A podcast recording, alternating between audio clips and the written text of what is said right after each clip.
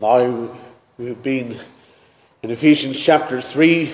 Uh, last week we considered uh, the opening verse of the chapter where Paul uh, gives us a little bit of insight into who he is. And he tells us, first of all, that he is a prisoner of the Lord Jesus Christ for the Gentiles' sake. But he's more than just a prisoner. Paul is not just a prisoner of Jesus Christ, Paul is a preacher of Jesus Christ. And in verse 7, he identifies himself as one who has been made a minister. And the word really is a servant of the Lord Jesus through the gift of grace that God has given unto him. And of course, one of the tasks given to him as a minister, as a servant of Jesus Christ, was to go and to tell others about his master. And so, for a few moments this morning, I'd like to preach on the subject of gospel preachers and their work. Now, you're probably thinking to yourself, why is Pastor Hall preaching about preachers? That's a very good question. I would much rather not, if I'm being fully honest. I'm very aware of my own failures and shortcomings as a preacher. And my very soul cries out to God in repentance for my failures. And I never step into this pulpit without a sense of my own inability and my own unworthiness. So why draw attention to myself in such a way? Well, because this is the next part of what Ephesians is talking about. We are here because we're working our way through this book, and in this part of the exposition of Paul's epistle to the church at Ephesus, he's dealing with the work of the gospel ministry. And let me say, there is no greater work in the church, and there is no greater work in the world than the preaching of the gospel of Jesus Christ. It was John Wesley who once said, that if God calls you to be a preacher, do not stoop to be a king. It's a high calling, and it is an awesome thing to stand before men and women and boys and girls and to preach God's word. And so, when it comes to our weekly meetings here, I can assure you that each sermon is prepared with great fear and trembling before the Lord. And each time that I step into the pulpit, I'm here not as a representative of a church or a denomination nor in my own name. I'm here as an ambassador of Jesus Christ to proclaim the gospel of God to immortal souls who will soon and one day stand before Him. Or as one old Reformed preacher said, I preach as a dying man to dying men and women. Preaching is both my greatest fear and my greatest delight, my heaviest burden and my greatest joy. And oh, what a blessing to be able to sound forth God's wonderful truth. What a joy it is to preach Christ as the Saviour of men. But oh, what a responsibility to declare the unsearchable riches of God's grace, to present Jesus Christ as the only Saviour of the soul to those who are on that lost road that leads to eternity. The work of the ministry is great. It requires all of the man and more. We cry out with one of old who is sufficient for these things. I want to make you aware this morning of something of the magnitude of the work because I want you to pray for me. I want you to be like Aaron and Hur who stood alongside Moses and held up his hands as he interceded for the people of God. And I want you to realize that as your pastor, that I am but a weak sinful man, and I want you to pray for me. And I want you to pray for all who labour in the gospel. And I want you to pray for the Lord to raise up more labourers in the gospel. The Lord Jesus took his disciples and showed them a harvest field that was white and ready, and the first thing that he said to them was, Pray to the Lord of the harvest that he might thrust out more labourers into those fields. Pray for the work of the gospel ministry. I don't know how much reading of church history that you do, but I came across an interesting statement the other day it said that the history of God's church is written around the men who have occupied her pulpits. And when the pulpit has been strong, the church has been strong. And when the pulpit is dry and dead and weak, then the church is dry and dead and weak. And the greatest blessing that God can give to a town or to a community is a preacher of his word, a man who will boldly and plainly declare the gospel of God's grace, that he will preach salvation through Jesus Christ, who will take the word of God and declare it as God's truth from Genesis to Revelation one who will dare to stand up and confront rebel sinners and proclaim to them the kingship of the Lord Jesus Christ. It's the greatest blessing that God can ever give to a, a town or a city. And the greatest curse that can come upon a land is for God to silence his messengers. I know that many of you are aware of John Bunyan, the author of Pilgrim's Progress. Well, for many years, John Bunyan was locked up in a prison cell. His only crime was preaching God's word. His imprisonment was not a judgment on John Bunyan. His imprisonment was God's judgment upon England to sentence them to having no gospel preachers. The greatest famine that people can know is not a famine of bread or water, according to the prophet Amos.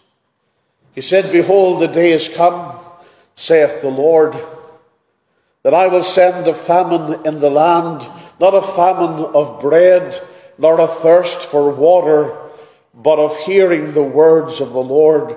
And they shall wander from sea to sea and from the north even to the east, and they shall run to and fro and seek the word of the Lord and shall not find it. The greatest famine that men ever experience is a famine of God's word.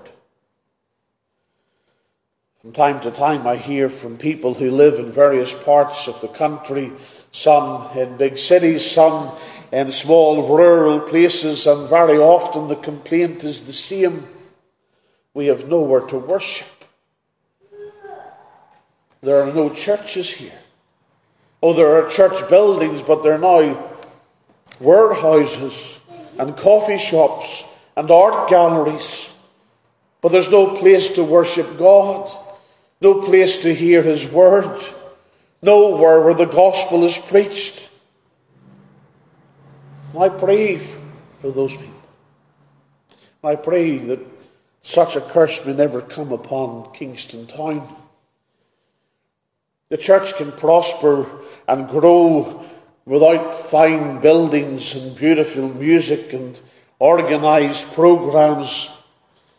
But unless there is one to preach God's word with the anointing of God's Holy Spirit, then there's only famine in the land. So that's why we're preaching about preachers this morning. And that's why we're going to speak about the work that they do. Because that's where God has brought us to in these verses 7 through to 9, where Paul makes mention that he is a minister according to the grace of God given unto him by the effectual working of his power. Paul gives us a description of his ministry and of who he is as a gospel preacher. So let me point out a couple of things from our text this morning and show you, first of all, the gospel preacher's authority. Gospel preachers are men who are under God's authority. And I think that's important for us to remember that it is God alone who can make a preacher, or can call a preacher, or commission a preacher. Those who are God's preachers, his gospel preachers, are men who are under divine authority. Let me assure you that it's not simply a career choice. It's not on the basis of having the right education or having the right family connections.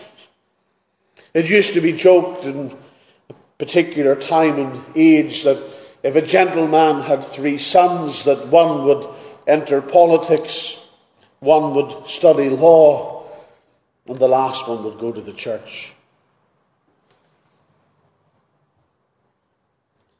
Every minister of God is one is, is one who's called specifically to that task.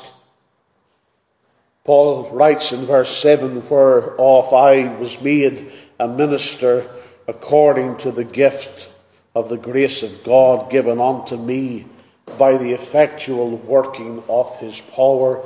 Steve Lawson from Ligonier Ministry says that there are only two types of preachers today those who are called of God and those who should resign.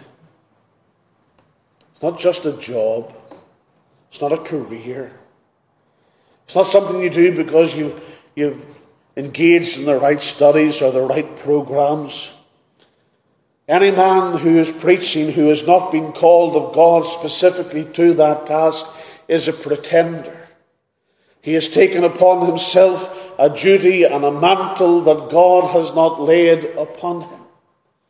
I remember as, as a young man um, feeling, as it were, the calling of God to the work of the ministry, speaking to my own pastor at the time and telling him I believed that God was calling me to that work. And his advice was very simple. He said, If you can be happy doing anything else in this world, go and do it instead. I was happy with that because at that time I was studying at university computer science, and that was a field that I was interested in, in and wanted to engage in, and I what desired a career. And I thought, well, that's good. I can go and study computers, and I did. But the calling of God was relentless, and everywhere I turned, God was pursuing me. And every time I opened my Bible, God was speaking to me. And every sermon that I heard, it seemed that God was calling me afresh until at last, in the words of Jeremiah chapter 20, his word was in my heart as a burning fire shut up in my bones, and I was weary with forbearing, and I could not stay. God overtook me and called me and no man makes himself a minister of the word. No Bible college or seminary education can make a preacher. In our own denomination, we have a very rigorous process of examination so that we don't get those who are just trying to promote themselves to a position of honour or influence or power. We have to first have our, our own specific calling from the Lord. Then we are examined by our local church, by our minister and elders. Then we're examined by the, by the seminary process, the training, the education. They we're examined again by our presbytery. We're to be licensed then for preaching. And then, of course, after that, there must come a call from a church. We don't make ourselves preachers. God calls us. God equips us. God commissions us. God places us where He would have us to be. We are preachers by the gift of the grace of God, Paul said. He says, he says, There's nothing in me by nature that qualifies me for this work. It's not because he's smart or well educated. He, does, he doesn't write these epistles like he does because he's intelligent, though he is. He doesn't serve the Lord because of some trait of power that's within him by nature. Paul says that he is who he is by the grace of God, by the effectual working of his power. When it came to his ministry, Paul didn't say, Look at the things that I have accomplished. Look at the great things that I have done. Look at the preaching tours that I have been engaged in the churches that I've established, the ministries, the preachers, the elders that I'm responsible for. Paul didn't say that. Do you know what Paul did say? Who is Paul? Or who is Apollos? But ministers by whom you believed, even as God gave to every man. I have planted and Apollos watered, but God gave the increase. It's all of God. We are called by God. We are commissioned by Him. We go out with a task that He's given us to do. And if there's any success to that task, it's God's doing. Because the glory and the honour belongs to Him. God's servant preachers, their interest is the kingdom of Jesus Christ. They labour for the glory of their Saviour and for the salvation of sinners. They do not labour for the applause of men or for earthly gain. It breaks my heart as a gospel preacher to see some so called preachers fleece their flocks as they fly in their private jets and they stay in their luxury penthouse suites and they wear their $10,000 suits Yes, I earn my living as a preacher. I'm fully aware of that. But I would preach even if there were no wages. If there comes a Lord's day when only one other person turns up, still I would preach. Not here for the crowds, I'm not here for the applause, not here for the money. I'm here because God put his hand upon me and said, to me as a young man, go and preach Christ. And so the Apostle Paul, called of God and gifted by God for the work that he has to do, I firmly believe that. That God not only calls a preacher, but he must equip him also. None of you knew me before my call to the ministry. I was rather introverted shy. I remember speaking to an old high school teacher. I met him one day in the city of Belfast and he asked me what I was doing. I told him that I was preparing for the gospel ministry. And he said, You? He said, I never heard you speak the whole time you were in high school. God equips us He makes of us what He wants us to be for His glory. And so He must give us an understanding of the Scriptures and help an ability to explain and to communicate the things of God, an ability to lead within the church and Paul, as a sinner saved by grace and by the power of God, he tells us that's what every preacher should be. A man sent by God to preach the gospel, one who knows it by experience, who has tasted and seen that the Lord is good, who recognizes and knows his saving power. And before a man can preach to others, he must himself, first of all, be a child of God born again of His Spirit, filled with the Holy Ghost.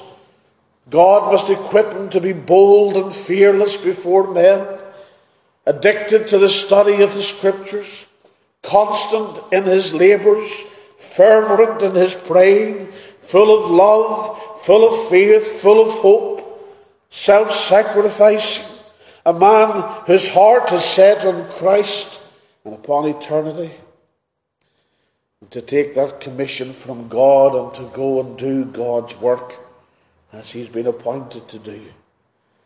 God's work. We're not social workers. We're not counselors. We're not politicians. We are ambassadors for Christ.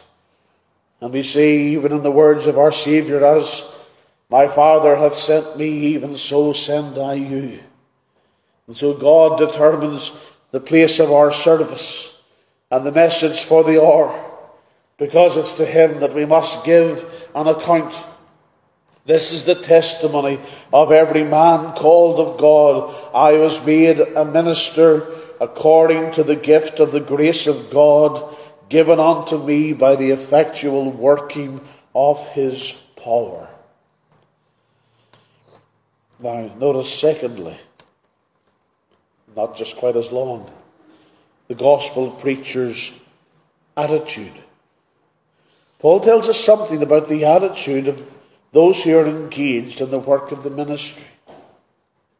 Notice what he says in verse 8 Unto me, who am less than the least of all saints, is this grace given that I should preach among the Gentiles the unsearchable riches of Christ. I am fully persuaded that in great measure the success or the failure of a man's ministry will depend upon his attitude towards the work. And Paul tells us certain things about his attitude to the work of the gospel. The first thing I see is this that he thinks very little of himself. Unto me, who am less than the least of all saints, is this grace given. This is Paul's honest estimate of himself. It's, he's not guilty of false modesty. When he looks in the mirror and he sees himself, he sees one who is less than the least of all saints. By his own admission, he was a blasphemer and a murderer and a persecutor of the church and a sworn enemy of the Lord Jesus Christ. But God saved him and called him and commissioned him to preach the very gospel that he had once despised. And the longer that he walks now in the company of the Lord Jesus Christ, the lower his opinion of his self becomes. Someone said that Paul's growth in grace was like this that as a young believer, he said, I am less than the least of all the apostles. As he goes a little bit further in life, he says, I'm less than the least of all saints. Just before his death, he says, Actually, I'm the chief of all sinners. The Spirit of God as it gives Paul greater and greater revelations of Christ, he, he turns around to have lower and lower opinions of himself. Like John the Baptist, he says, He, Christ, must increase and I must decrease. I know how he feels. And I think of who I was before the Lord saved me. And I think of how evil my heart can still be at times. And I'm so amazed that God would ever save someone like me. Not only save me, but then call me to preach His word. It boggles the mind. That's what Paul's saying. That God should call one like me less than the least of all saints. He thinks little of himself, but he thinks highly of God's people. So while he thinks little of himself, he has a high opinion of his brothers and sisters in the Lord. He's very fond of them, actually. A low opinion of self and a high esteem of others. And he's not being unrealistic. He knows about their weaknesses, and at times he's had to rebuke them and correct them. But yet he sees who they are in Christ. And he sees the perfections of the Lord shining through. The Church of Jesus Christ, with all of her spots and all of her wrinkles, is the fairest society upon earth. There are no greater people than the Lord's people. And the church is lovely in the eyes of Christ, and it ought to be lovely in our eyes also. And Paul thought lovingly about this congregation in Ephesus. And he counted it a great privilege that he was permitted to preach amongst the Gentiles. Though others may have more respectable audiences, but Paul, he's a, an apostle to the, certain, uh, to the uncircumcised, to the Gentiles. Peter preached to the Hebrews. James was the pastor of that big city church, the First Presbyterian Church of Jerusalem. But Paul was sent to the Gentiles. You read the first chapter of Romans, and you'll see just how depraved those Gentiles were. But Paul says, You know, I love them anyway. I love what God's done with them, how He's saved them, how He's transforming how He's bringing them together and forming congregations, and they're going out and telling their, their neighbours and their friends about Christ. He's fallen in love with those whom the Lord has sent him to preach to. Charles Spurgeon said, I never knew a man succeed amongst the people unless he preferred them to all others as the objects of his care.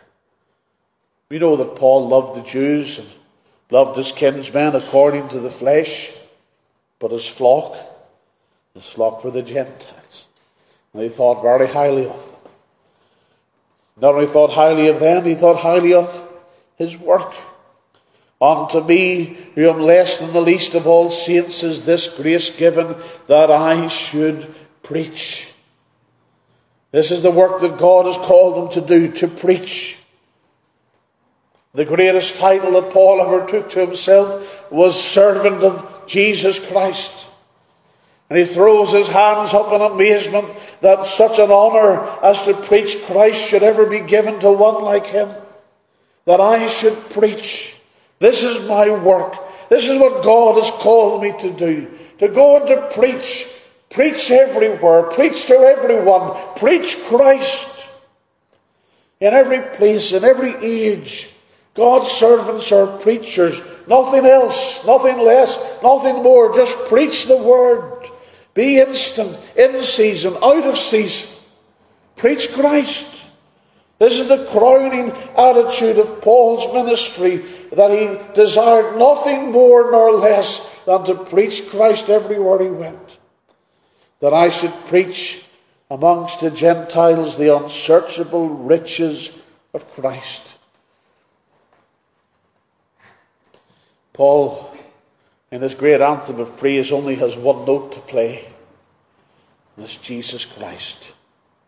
Everything that he has to say is contained in that one word, Christ the unsearchable riches of Christ, the unfathomable riches of Christ, the depths of His love and His grace and His mercy cannot be reached nor understood. They are unsearchable. No one can fully comprehend the majesty of the Saviour. And Paul's doing his best to tell the church about all that they possess in faith in the Lord Jesus Christ. That's why we preach the gospel week by week. It's why we preach from book to book, week by week, that we might come to a, an ever deepening understanding of who the Lord Jesus Christ is and the blessings that are ours in Him. And to study and to preach God's Word, to know that we are loved by God, that we are chosen by Him that we're saved by virtue of the precious blood and sacrifice of Jesus Christ, His Son, that we're saved by His grace, that we're made part of His body, that even now God looks upon us as those who are seated in heavenly places with Christ Jesus, to know that our names are recorded in the Lamb's Book of Life, that we are the temple of God's Holy Spirit. These are only part of the unsearchable riches of Christ. And Paul's desire in everything that he does is to glorify the Savior. He doesn't feel restricted at all by having only one subject to preach. Because every time he comes to preach on Christ, there's something new, something fresh, something glorious to declare. His riches are unsearchable. We think of the glory of his person, of his covenant promises, of his wondrous incarnation, of his sin atoning death, his mighty resurrection, his heavenly intercession, his sovereign rule, his second coming. These are riches unsearchable. And unto me, who am less than the least of all saints, is this grace given that I should preach amongst the Gentiles the unsearchable riches of Christ. I'm not here to defend points of doctrine, not here to put forward political solutions or to magnify social networks or anything like that. I'm here to preach Christ to preach him in all of his fullness to men in all of their need, and to show that there is forgiveness to be found in him, that there's righteousness in Christ, that his precious blood cleanses us from all sin, that the joy that we require for this life and the world to come is found in Christ alone. God forbid that I should glory save in the cross of our Lord Jesus Christ by whom the world is crucified unto me, and I unto the world. Every man who is called of God is sent by him to preach Christ in all places, in all of his fullness. The whole counsel of God from Genesis to Revelation tells us of our Saviour. Preaching is simply telling people about the Saviour. One last thought, very briefly. The gospel preacher's ambition. What is the ambition of Paul and every gospel preacher?